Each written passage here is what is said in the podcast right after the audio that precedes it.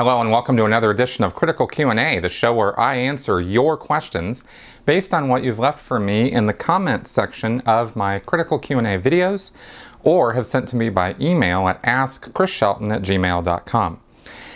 Okay, so uh, I just put up a video this week, part two of my uh, breakdown on the uh, grade chart or the Bridge to Total Freedom, which is Scientology's step by step guide to personal spiritual immortality. And uh, I just wanted to encourage anybody who hasn't seen those two part uh, videos to please go ahead and watch those. I think I um, you know, really put a lot of work into putting together how the Scientology bridge works. And um, I tried to do it in as English speaking as much with using English as I could. So anyway, I hope you guys uh, will check that out. And I also have a great podcast up this week with Rachel Bernstein, one of my favorite podcast ho- or guests about second generation Scientologists and cult members and how she, as a cult recovery therapist and family therapist, deals with second generation uh, cult members because it is a different thing than dealing with people who got in on their own bat as first gen. Uh, members. And as we've been doing for the last many weeks, I wanted to validate those people who signed up on Patreon this week or bumped themselves up. It was uh, very, their support is very, very much appreciated. This week we got Chris Swanson, Timothy Bassett, uh, Peter Lind, and Heather Wade and Robert Levine bumped up his amount. So thank you very much, guys, for that. Cannot tell you enough how uh, how much that helps keep this channel going. So awesome. Now let's go ahead and get on with your questions. Zoo. In your recent Bridge to Nowhere video, you mentioned that Scientologists believe they're saving lives by clearing their body thetans in OT3. Do they believe they're only saving humankind from the harm these clusters do, or do they also believe they're helping to free the Thetans caught up mindlessly in these clusters? It reminded me of the Mormon temple rites that Mormons are encouraged to do, first for themselves, then for their deceased relatives in order to free them from the spirit prison their spirits ended up in because they died without receiving the gospel, the Mormon version at least, and can move into spirit paradise, which is a much more pleasant waiting room for spirits awaiting the final judgment. This motivates Mormons to keep going back to the temple again and again and paying the tithing and attending the meetings and following the rules they're required to follow to be allowed entrance into the temple. I'm curious if OT3s find themselves similarly motivated. Do they feel like the time and money they're spending on OT3 is doing good, not just for themselves, but for these Thetans by freeing them through auditing? do they feel like even if they haven't done much visible good for society at large, they've at least freed a Thetan or two to go off into its eternity a freed being? Well, yeah, that's that's exactly the point, and I guess I didn't make it clear enough in my video. So I'm glad you asked this question because this is exactly why Scientologists are so fervent in believing that they are saving the world when they get to the level of OT3 and above. They feel that these body thetans, or you know, which are spiritual beings that are you know. Uh, degraded in a very you know unconscious almost dead state and are clustered and those are the things that make up you know the body um, uh, they feel that these are they're, they're, they're spiritual beings. They're thetans. Just like you know you're you are and i am and you know everybody else you talk to as is a thetan uh, who has a body who's running a body. But the but the body thetans aren't up to running a body because they're so messed up. So in OT3 and above, OT4, OT you know 5, 7, uh, Scientologists believe that they are telepathically contacting these body thetans one at a time and addressing whatever the concern is that that you know or the problem or the issue with that particular body thetan and clearing them freeing them right? Like unclustering them so they can go off and like hubbard said you know go off as a cleared being and get their own body or go admire daisies or whatever they're going to go do but that's supposed to be freeing up not only the individual who's being audited or you know who's doing the solo auditing not only is it freeing up his attention and ability to operate in life but it's supposed to be freeing that clustered body thetan. So he's no longer a body thetan now he's a real thetan. And um, and he can go off and live his own independent life again because for you know 75 million years he's been glued to you know the, the person who's doing the auditing the scientologist and that is uh, a big deal for Scientologists that they think they're doing this, right? Now, the, the beauty of this, I mean, is it's just that it is the most subjective exercise you could possibly engage in because, you know, you're sitting in a room by yourself, not saying a word, looking at an e-meter that's, you know, with a needle bouncing around doing whatever it's doing, and you're sitting here holding cans and writing out what's going on, and you are telepathically communicating to these spirits, right? These thetans. I mean, there's no way to prove that anything is happening at all, right? But this is what they really think they're doing, and um, and thereby believe that by sitting in a room doing this pr- procedure for hours and hours and hours on end, uh, for years, when you get to OT7, right? I mean, I'm talking to like there are people who are on OT7 doing this every day, four to five times a day, for a decade contacting, you know, telepathically their body thetans and freeing them. And they truly believe that by doing that, they are saving the world. That they are creating a that they that they are generating theta. They are generating this this wonderful positive energy force or life force that is going out into the world and is and is doing good things. And they also believe that they are overcoming their own um, tendencies or desires to uh, engage in war or uh, criminality or conflict because Hubbard said that these clustered BTs are, and this whole Xenu incident that happened, you know, 75 million years ago, um, is the thing that uh, created the urge and desire within mankind to have war, criminality, and insanity. So, this is a big deal in Scientology when people get to this level and they start addressing what they call the fourth dynamic engram. Fourth dynamic refers to mankind, and engram return, refers to a painful, you know, moment of uh, uh, stress and trauma and pain and unconsciousness.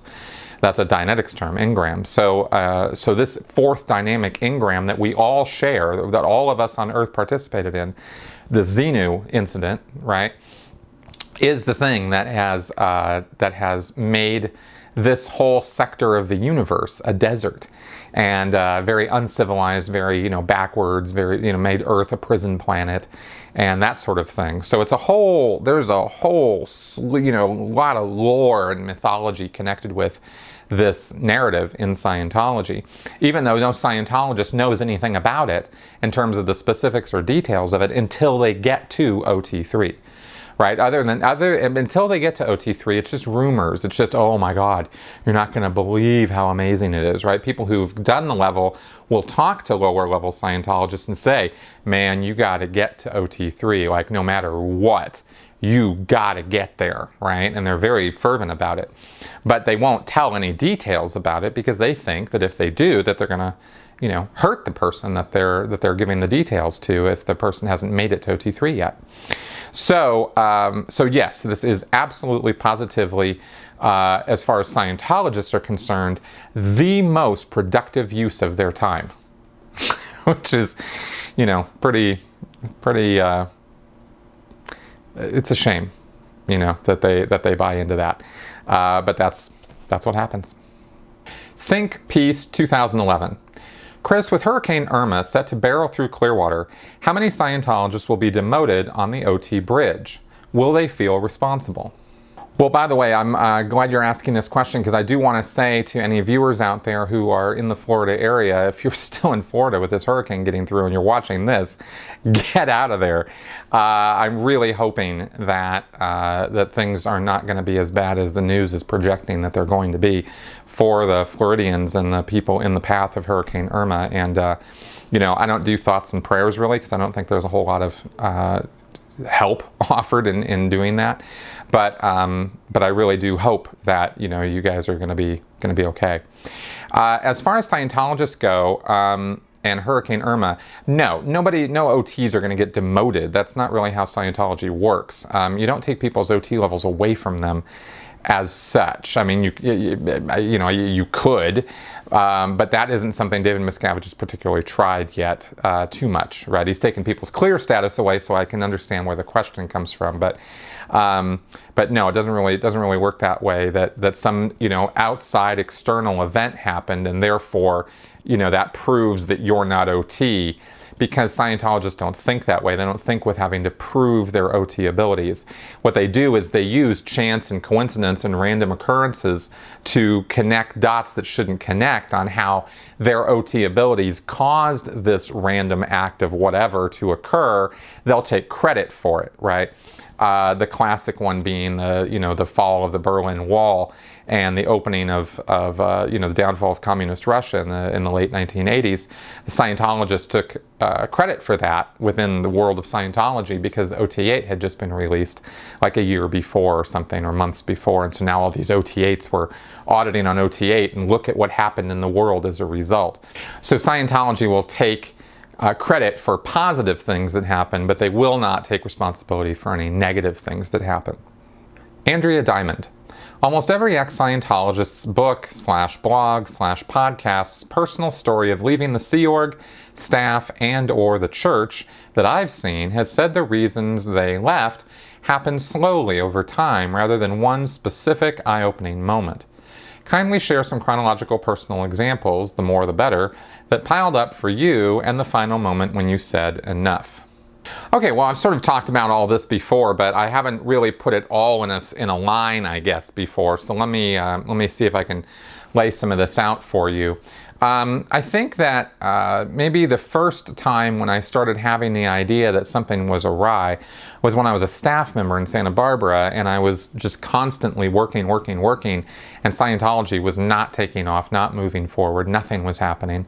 Santa Barbara org was a was a you know disaster, and um, and so that's what actually led me to join the Sea Org because in, in, in search for an answer to why things were floundering and not going anywhere, instead of looking at it and going, well, you know, I, I knew that there were parts of the organizational policies and the and the structure that just didn't seem to be working out and didn't seem to be working the way Hubbard said it was supposed to.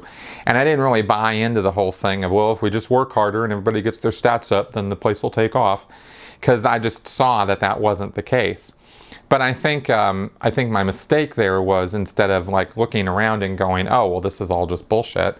Instead, I thought, well, you know, I'm just not doing enough personally, or I sh- or, or not not that I'm not doing enough, but that I could I could be doing more from a more central location to help places like Santa Barbara and other places to you know do better. And so I joined the Sea organization.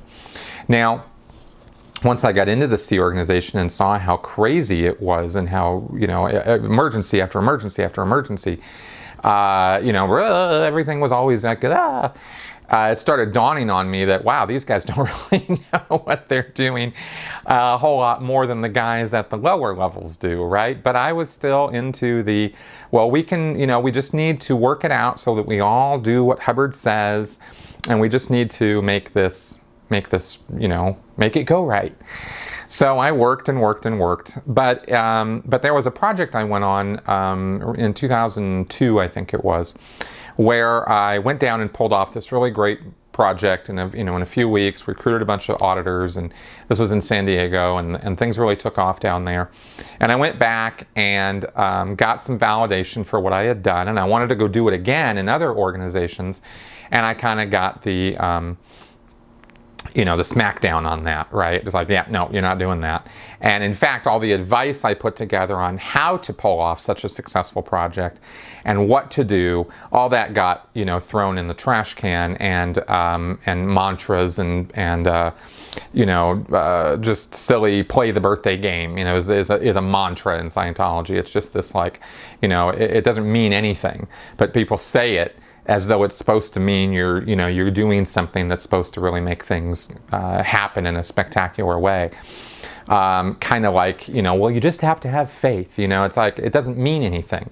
It's just it's just this mantra. It's just this sort of like thing that people say that that it's cliche there's the word i was looking for. So um, so i observed that happen. And that was the first moment where i realized we're way off base here. Like, and may, and there were plenty of things that happened before that that built up to that.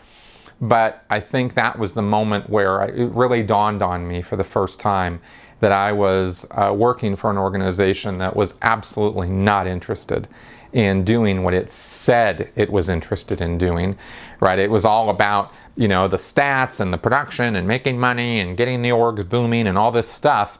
And I was work, work, working for that. And then I suddenly hit the wall of realization that, oh, we're, all this stuff we're doing is just busy work. It's not, we're not doing all this work so that we will create these big, booming, expansive Scientology organizations. That's not what this is all about. Uh, the whole structure of the organization was not was not moving in that direction, and I became very disaffected with my job, with what I was doing as a manager, and with the organization as a whole. Uh, from that, within a year, about, about two years of that, I ended up on the RPF. Um, and I did the whole RPF program thinking that it was just my overts, it was my bad misdeeds, the things I had done according to Scientology dogma that, you know, when, when you're feeling critical or disaffected or out of sorts with someone or something or the organization, it's because of your own misdeeds and crimes. So I did the RPF, um, you know, it's where I ended up and I, and I did it. And it took me three years and sort of roto-rooted my entire existence and my you know like every part of my entire life was looked over and scoured for wrongdoing and so when i came off the rpf i knew that uh, it wasn't because of my overts you know that i was still feeling critical about the church and about scientology well i knew that wasn't it it wasn't my wrongdoing right and so that was another step right in that because i saw things that were still totally wrong with the organization. And I no longer had to buy into this idea that it was all on me. It was my responsibility, my fault.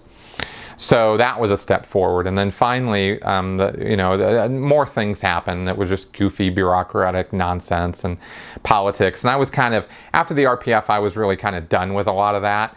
You know, people would order me around and be snide and, and, and, and vicious to me. And I would just sort of, whatever, dude. You know, like I, I, I didn't really care anymore about any of that. And so, um, so when people would be like, you know, about, I'd be like, back, you know, like I, I'd just talk back. I didn't care. And, uh, and it was interesting how that shut a lot of people down because they weren't used to that. Because in the culture of the Sea Org, seniors are supposed to get away with being able to yell freely and, and, and indiscriminately toward their juniors and give them a hard time and, and, uh, and berate them uh, severely, and they're not, and the junior's just supposed to take it, you know. And I just was like, yeah, fuck you. and so, uh, you know, that, don't say that often here on the show, but anyway, I just started like, you know, whatever, and uh, and they just didn't know what to do with me. You know, they were like, because I could produce things. I was getting people back on the bridge. I was doing the work that was expected and asked of me to do. So it's not like anybody was unhappy with my work. It's just from time to time you'd get these people who decided that you need to be yelled at. I wasn't into being yelled at. So, um, so that kind of changed the game a little bit. And then finally, the day that I realized that um, that I was uh, this was in uh, 2011 uh, in Twin Cities, right in Minnesota, and I was on the Ideal Org project there. I opened the place up and was working on getting people back and helping the staff out to to expand the place. And I was walking down the hall thinking about doing some recovery work, about getting some people back into the church who had, who had decided to leave. And I was planning out what I was going to say to this particular person. And I realized, you know, that, that a lot of what I was, it kind of just dawned on me that a lot of what I was planning on saying to this person to get them back in were just half truths and untruths, right? Oh, well, we're going to do this for you and do that for you, and it's really not that way anymore. And then I started thinking, it kind of got me thinking about all the lies that you have to tell in order to recruit somebody into Scientology and all the little innuendos and, and half truths and exaggerations that you have to tell somebody to get them to come back in, right? And I just thought, wow, I'm doing so much of this. I'm lying to people this is not i don't want to do that and i and i blew off the recovery you know i just no i'm not going to do that and i just thought you know this is just not what i ever signed up for. I did not want to be doing this. And i had, had just before that I had also seen that we were focused exclusively on making money uh, for the IAS. We had opened up this 90,000 square foot building in Twin Cities, and I said, why aren't we out there getting books sold? Why aren't we bringing new people in? Why aren't we like trying to flood this building with new people? There's lots of things we could do. We could hold seminars, workshops, events. We could do promo. We could. There's a lot of things we could do to try to attract people in here. And the answer I got back from the project in charge was. Uh, you know, there in Twin Cities was, yeah, well, those aren't our orders, so we're not going to be doing those things. And I was like, what the hell are we doing here? You know, I thought we were here to like get Scientology going, right? Again, like I'd like I'd realized 10 years before, right?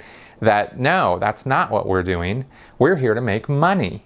And every month, right, it was all about uh, uh, holding a fundraising event and making lots of money from the from the local parishioners. And again, I just thought, man, this is just not this is not what Hubbard said to do. This isn't what policy says to do. This is all Miscavige's thing. And I was like, screw this. This is just not now, you know. So all those things, and plenty of other things too, but those are milestones along the road, led me to the realization, the, the, the decision that it was time for me to leave the Sea Org. I was not happy with my life. I was 42 years old at the time, and I was like, you know, or I was coming up on my 42nd birthday my and I'm looking at looking at it, going, you know, my life's half over. I'm not moving up the bridge. I'm not a happy Scientologist. I'm doing a good job everywhere I go, but this isn't making me happy. And uh, and so it's time for me to leave the Sea Org and, and, and look at doing something better with my life. And and so that's when I left. And then of course I went down the internet rabbit hole, and here I am talking to you guys now. So there you go. AL. How do you reconcile your laid back and accepting attitude towards people whose ideologies and scriptures tell them that homosexuals are evil and instill a sense of superiority over sinners or out ethics normal people? This is specifically in response to your comments that people's religions should be respected. I know it's an old conundrum, but it does seem to become more and more difficult the more scientifically one approaches a subject. Yeah, I know. It's a tough one. I disagree with a lot of people's beliefs. Uh, what I don't disagree with is their right to have them. And um, and this is just this is just so tough. Um, because of course immediately out come all the extremist beliefs and well do you think that people should be nazis then well do you think that people should you know have the right to believe in you know that climate change isn't a real thing or you know trump or this or that or whatever the extremist thing is and i go look I don't have to agree with any of your beliefs or ideas or opinions or attitudes. In fact, I, I, there's lots of them that I don't. And why should I, right? I have my own opinions, and my own opinions are not necessarily going to be agreed with by everybody. So, excuse me. So, so the way I approach it is okay, well, we're all not going to agree on anything. There is nothing that everyone agrees on. I swear to God, I could say that we all have to breathe to live, and somebody would have something to say about it. Because I can sit here and say that the earth is round and somebody's going to have something to say about it, right? I can say, hey, look at these hurricanes. They're, you know, an indicator of global climate change and somebody's going to have something to say about it, right? So there, there isn't anything that I can open my mouth about that somebody's not going to have something to say about. So I respect that somebody will have something to say about it. I respect that they're, they're, they're what they're going to think, they have the right to think. Um, now, whether their view is right or not, it's you know is correct or not is a whole different thing. And i'm willing to go to the mat with people over their beliefs if they're willing to have a rational conversation about it. Unfortunately with some of these beliefs you get people who just uh, immediately open with the ad hominem you know you're this you're that you're an idiot you're a blah blah blah and you just go i can't even talk to you right so i, I guess um, you know so i can't even you know do the debate right? Which makes it rough. And I'm sure I come across that way on some issues too. So I'm not trying to paint myself as lily white here. I'm, I'm human just like everybody else. Um, what I'm trying to do with this channel and what I'm trying to do with the things that I communicate to you folks are um, I'm trying to I'm trying to preach tolerance of of belief, tolerance, uh, you know, understanding, because those things are going to exist whether you want them to or not right? People are going to think thoughts whether you want them to or not. People are going to believe what they're going to believe whether you want them to or not. So the way I see it is that by having a tolerant attitude and by expressing that it's okay for you know you to express your beliefs and express what you you know truly feel you know deeply convicted of um, what, you know, what your convictions are i then have a chance to have a conversation with you about it. And i have a chance to change your mind if i disagree with whatever your stated belief or idea or you know is. If i shut the whole thing down with you're an idiot you're you know a monster. You're evil. You're this. You're that. And i just throw some label on you and go well right? We're done. I'm i'm done talking to you and there's no conversation possible. I lose the opportunity to change your mind. And I think that's probably the most fundamental reason why I am trying to put across the idea that it's good to be tolerant towards other people's beliefs and ideas because then they'll be willing to communicate to you about them and then you'll have a shot at changing their mind. And this means you guys have a shot at changing my mind about things too, right? I'm okay with that it's just all that you know name calling and labeling and stuff that I send I kind of have a bit of a hard time with in in discourse and you know in talking. It's also really really hard on social media to engage in substan- substantive or meaningful debate because it's uh, you don't even know who you're talking to, right? And you don't know where they're coming from. It's hard to read nuance in text messages and comment sections, but you know, but I give it a go from time to time uh, with you guys, and I and I appreciate your efforts to uh, you know to change my mind as long as you don't insult me in the process. And I try try to not insult you guys too, right? And if I ever do come across as insulting, it's it truly isn't on purpose, right? It really isn't, and I hope um, I hope that comes across in in my videos and stuff, although I know that um, some people have such passionate ideas about their beliefs that, you know, if you mention anything, even slightly critical of uh, some people's deeply held beliefs, they will immediately take it as an attack, no matter what words you use. Um, and I've certainly run across that in the political spectrum too. So, anyway, uh, bottom line is um, I will not necessarily agree with your beliefs, but I will die for your right to have those beliefs. And, um, and I think that that is an attitude of respect toward other people, not their beliefs. I don't respect people's beliefs. I respect them when they earn that respect. Okay? So, um, so that's kind of, I guess, maybe how I could put all that. John Jones. When you were a fan of Alex Jones, what was the most ridiculous conspiracy theory of his that you actually believed?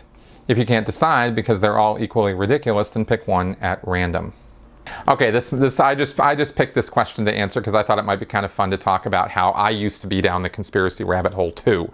So, and when I say when I talk about that, I mean I was deep down that hole uh, to the point where I was, you know, briefing and lecturing other people about how they needed to get in on my conspiracy theories, right? And listen to Alex Jones and David Icke and, and these guys because they really had an inside line on what was going on. Uh, so I think the most ridiculous stuff that I fell into believing, and in fact, some of the last stuff I fell into believing that actually got me to the point where I started questioning some of those beliefs, was when um, Alex Jones was talking about FEMA camps. There's a there's a DVD called Endgame uh, about Obama and the evils of the White House and Obama himself and how FEMA was going to set up these concentration camps all over the United States, which were supposed to be safe zone camps that FEMA was setting up by, or or something.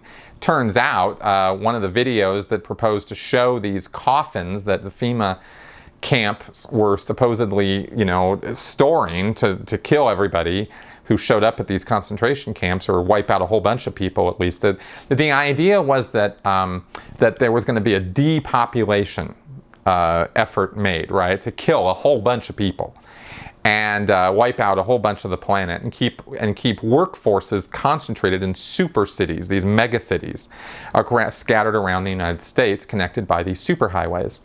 And the FEMA camps were going to be these concentration and extermination camps that were going to get rid of a whole bunch of people, and they were going to do it by injecting them with uh, vaccines that were supposed to, you know, the people would take the vaccines because they thought that they were going to be saving them, you know, from disease. But in fact, the government had put out, or these big bad guys, right? And I say the government, the establishment, the conspiracy, whatever, was going to release this toxic plague, right, all across the U.S. And the uh, and the vaccine was supposed to save you um, but the vaccine was either going to make you sick and give you this super vaccine or super flu killer thing, or it wasn't going to protect you from it.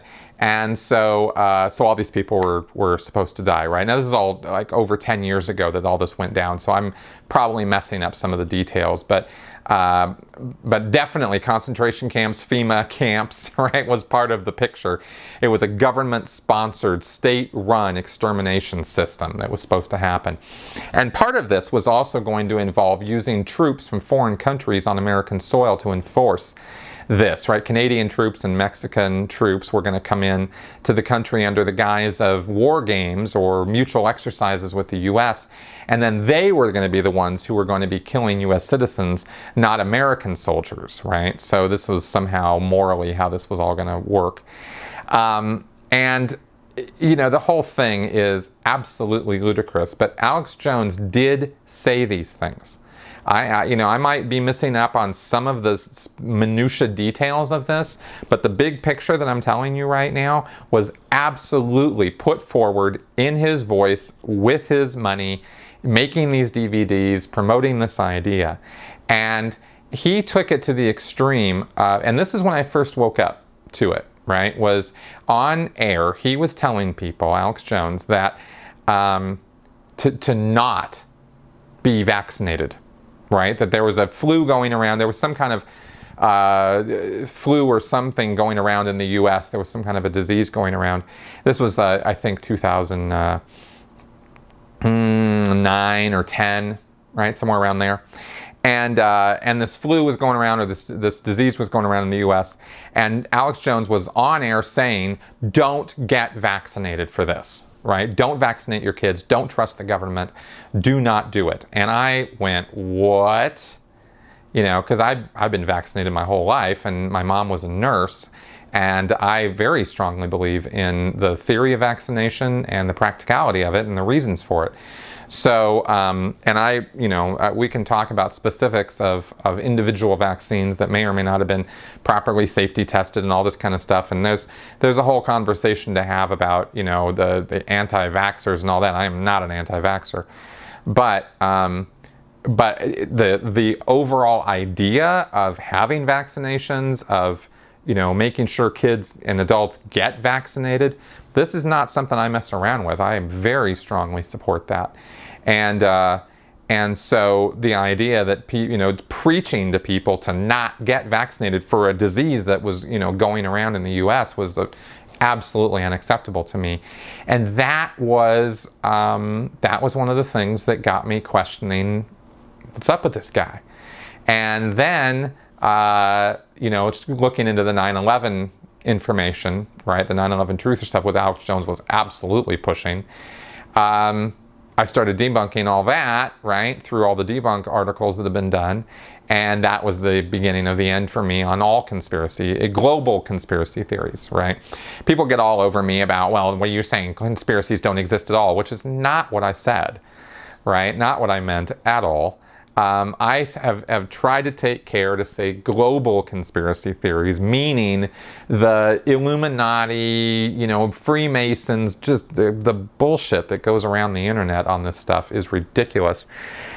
It's just, it's absolutely ludicrous because if these guys truly believe that you know they've somehow secretly got a line into a global conspiracy that is consuming millions billions of dollars millions of people's lives and is uh, and we're talking about the actual takeover of nations and the world and they've somehow figured this out with some youtube videos uh, like, really? So, at, at, in one light, the global conspirators are these brilliant madmen.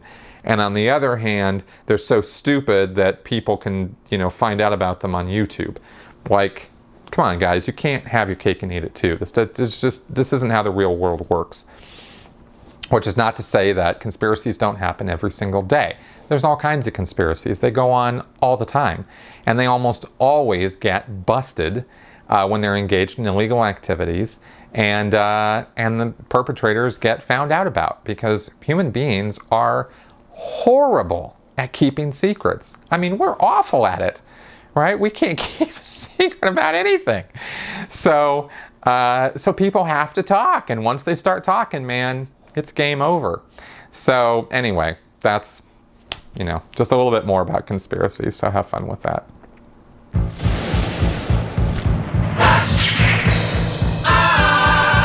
Okay, the lightning strikes and it is time for flash answers.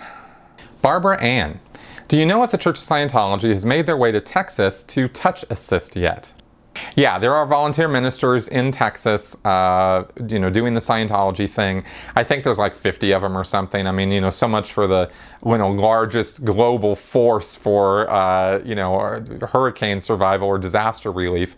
As usual, Scientology's claims are shown to be totally bogus nonsense.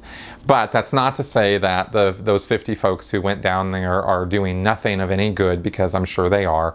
And uh, and I you know and I always and I always want to be clear to differentiate that that individual Scientologists who go into these disaster relief zones really do mean well, and they really are trying. And uh, you know they're they're not trained professionals for the most part. They fumble bumble around and they try to make themselves out to be these amazing people that they're not. But their intentions are good. And i'm not going to knock you know the work that they do to pass out supplies help with logistics try to do whatever disaster relief assistance they can more power to them right they're doing more than i am when it comes to going to a disaster relief site and giving of their time and, and money to do that, right? Um, now, counterpoint that with how the Church of Scientology organizationally positions their work, takes advantage of them to do that work without giving them any financial assistance to do it, and then exaggerates the work that they've done to make it seem like they were the one and only people who mattered at the site. That's where I have a problem. So, just to make it clear about that. Malvakai P. Didn't I read somewhere that they had their church status in the IRS pulled once before? This is a commonly misunderstood point, so um, no. The Church of Scientology has never had its status as a church or as a religion taken away from them. What they had taken away from them was their tax exempt 501c3 status. That is a status that is given by the IRS to an organization as an it, it assigns it to be a nonprofit religious entity, and that's for tax purposes. That is not for court purposes or religious status purposes. The IRS does not rule one way or the other as to whether the religiosity of a group is valid or not. It simply says whether or not the group is tax exempt or not, based on their very, very loose 501c3 guidelines. So the religiosity question and the tax exempt question are two different things. This is very, very misunderstood out there, and I used to have the same misunderstanding until I wrote about it in my book. So that's uh, how that works. Nikolai Jensen. Hey Chris, I live in Denmark and recently Scientology opened up their new ideal org in Copenhagen. I have also been seeing ads at bus stops around the country for Scientology, something I have never seen before. I know that the church uses Denmark as their European headquarters. Do you have any knowledge of how big Scientology is in Denmark or in other parts of Scandinavia? Tiny. Like uh, like at most ever a few thousand people who would count themselves as Scientologists in the entire European region, right? Uh, we're not talking about a ton of people. So, um, I mean, you know, thousands at this point who are active members, and maybe few tens of thousands who were ever in all the years that Scientology has been around uh, active as Scientologists in Europe. Okay, and that is our show for this week. Thank you very much for coming around. Please leave any questions, comments, feedback, whether it's good, bad, or sideways, in the comment section below, and I will see them. I will add your questions to my queue. And I hope to uh, see you guys joining up on my Patreon uh, site because that is what keeps this channel going and keeps me going to be able to do the research and writing and work that I do to bring you guys these videos. Thank you very much for your support and uh, for your questions and for your, um, you know, just wonderful viewership. And uh, go ahead and share this around on the internet, please. Thanks a lot and bye-bye.